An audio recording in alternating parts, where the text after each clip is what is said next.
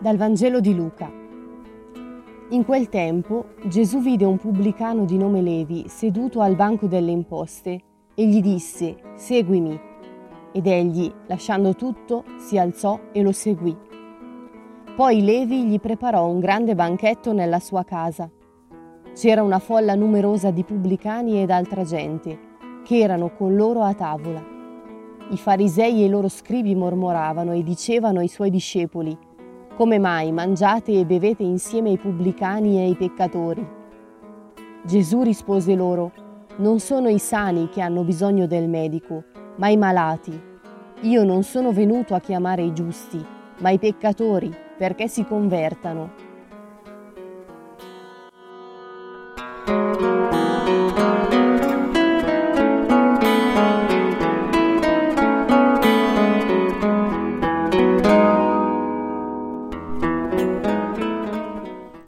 Prima riga di questo brano che mi voglio soffermare nella mia riflessione oggi.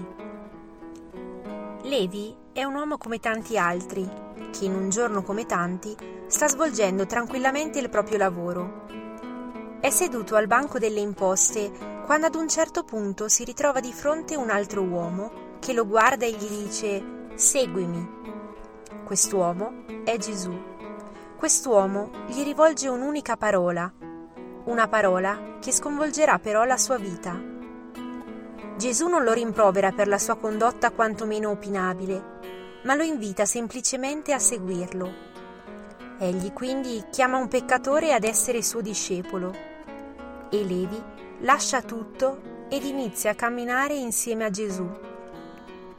Penso davvero che sia una scelta potente. Ma se noi fossimo seduti in cattedra davanti agli alunni, davanti al nostro computer in ufficio, in fabbrica o nella cabina di un camion e ci trovassimo di fronte un uomo che ci dicesse seguimi, come reagiremmo? Beh, penso che per prima cosa penseremmo ma questo chi è? E cosa vuole da me? E in seconda battuta, ma perché dovrei? Quanto è difficile lasciare le nostre zone di comfort quanto saremmo disposti a perdere delle nostre certezze e punti fermi per qualcosa di non ben definito che ci viene proposto.